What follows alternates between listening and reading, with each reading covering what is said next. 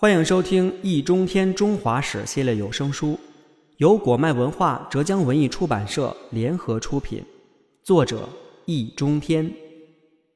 第二十一卷《朱明王朝》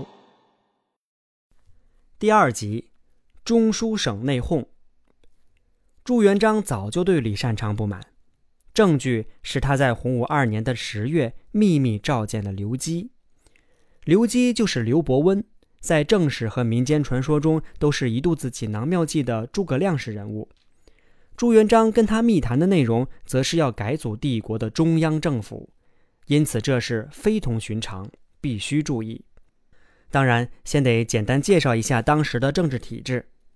明代初年，帝国仍然延续元代的制度，也就是以中书省为最高行政机关，以左右丞相为国务总理。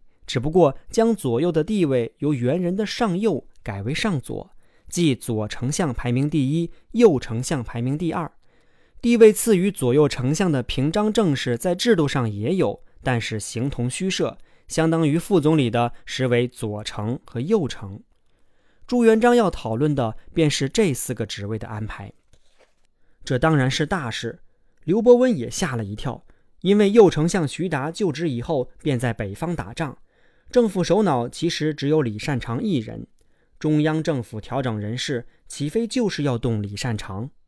于是刘伯温说：“擅长开国元勋，首相非他莫属。”朱元璋却呵呵一笑：“这人多次要加害于你，你倒帮他说好话，如此高风亮节，这丞相你来当吧。”刘伯温当然不能接受，他很清楚。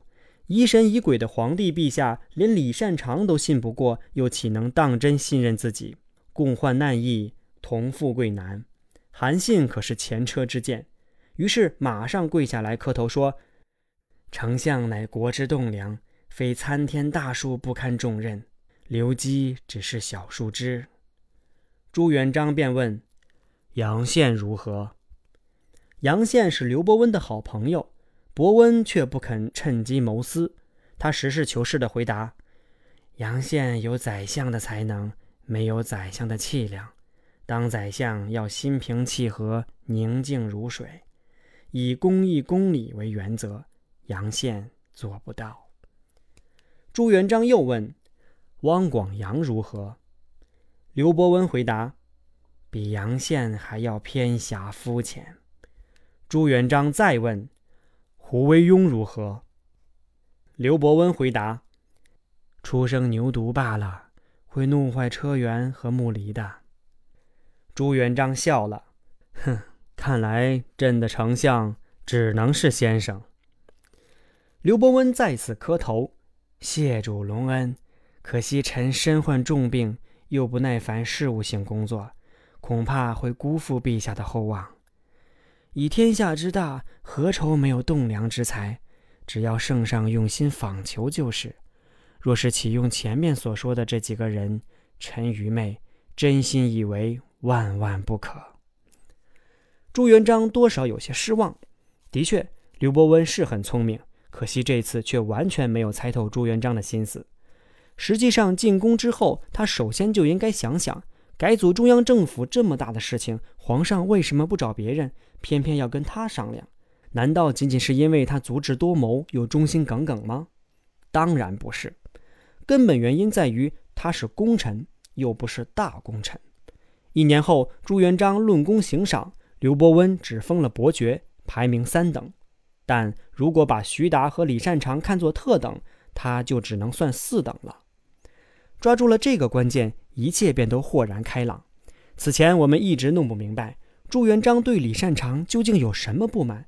居功自傲、恃宠弄权、专横跋扈，恐怕似是而非。《明史·李善长传》也只是说他容不得属下侵权，以及对刘伯温出言不逊，逼得刘伯温申请退休等等。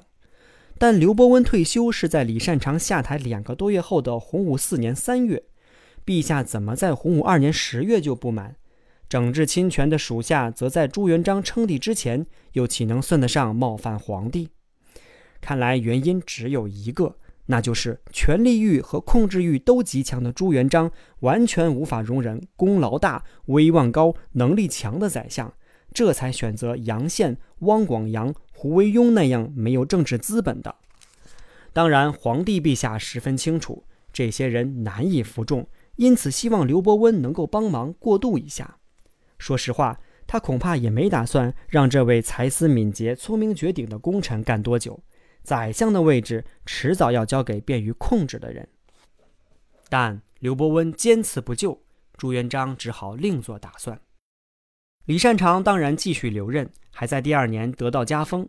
汪广洋和杨宪也进入了中央政府，只不过杨宪虽然先后担任了第二副总理右丞和第一副总理左丞，却在任命为左丞的当月，也就是李善长加封韩国公的四个月前被杀。这个可怜的家伙，甚至连在《明史》立传的资格都没有，只在《太祖本纪二》留下冷冰冰的一句话：“中书省左丞杨宪有罪诛。”刘伯温不幸言重，李善长也好景不长，洪武三年十一月大封功臣，四年正月他就退休，这就说明朱元璋早就想让他离开相位，否则不会只有两个月的时间差。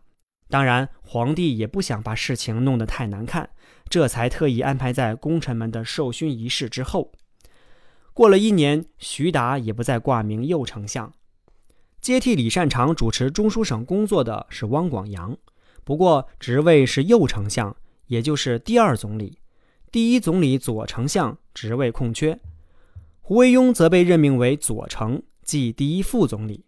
两个人都是朱元璋看重，而刘伯温反对的，却并不精诚团结。而且很奇怪，竟是级别低的胡惟庸不断欺负职位高的汪广洋。说起来，汪广洋也是老牌的受气包。洪武三年，汪广洋与杨宪在中书省同事，就受尽杨宪挤兑。因为杨宪虽然是职位低半级的右丞，却是洪武二年九月任命的。汪广洋从地方上调进中央，还后来者居上，杨宪的记恨便有如山洪爆发，唆使监察官员告了汪广洋的刁状。汪广洋被赶出了中书省，直到杨宪被杀之后，才重返中书，还被封为伯爵。照理说，咸鱼翻身的汪广洋应该大有作为，因为到洪武四年正月，他不但升级成为右丞相。而且此时中书省的丞相还只有他一个人，朱元璋恩宠之重可见一斑。然而怎么样呢？两年以后就被贬到广东去了，罪名是无所建树。据说这是胡惟庸搞的鬼，幕后黑手则是李善长。因为汪广洋在洪武三年六月被免职以后，胡惟庸就接替了他左丞的职位。没想到杨宪被杀，汪广洋卷土重来，还变成了他的顶头上司，这让胡惟庸情何以堪？自然处处为难。汪广洋则是连杨宪都对付不了的，又岂能镇得住李善长的同乡和亲戚胡惟庸？只好事事忍让，当然无所建树了。朱元璋也很生气，他这样安排，原本就是要让汪广洋和胡惟庸互相牵制。建立一个既能取代李善长处理政务，又能让他放心的班子。汪广洋如此不中用，又要他做什么？那就滚吧，滚得远远的。汪广洋下台以后，中书省半年没有首脑。七月，朱元璋任命胡惟庸为右丞相，接替了汪广洋。刘伯温闻讯，不由得喟然长叹：“但愿我预言有误，苍生免祸得福。”可惜刘伯温没错，胡惟庸果然不是善类。他先是想陷害徐达，后来又诬告刘伯温有谋反嫌疑，只是均未得逞。不过刘伯温还是被夺去了俸禄，并接到朱元璋的严重警告：“明哲保身，忌于作孽。今念清功，仅夺清禄，伯爵如故。”刘伯温只好从归隐之地回到京城，向皇帝请罪。朱元璋没有再说什么，刘伯温却不敢离开。洪武八年四月，忧郁成疾的刘伯温与世长辞，享年六十五岁。后来有人说，他是因为吃了胡惟庸送的药，才病情加重，不治身亡的。奇怪，以刘伯温的聪明睿智和忧患在心，怎么会傻乎乎的吃那药？何况胡惟庸带着医生前往探望是在正月，刘伯温去世却在四月，难道慢性中毒不成？因此，也有人说真凶其实是朱元璋，这就更是查无证据了。事实上，由于明代史料已经多次被篡改，此案恐怕难有定论。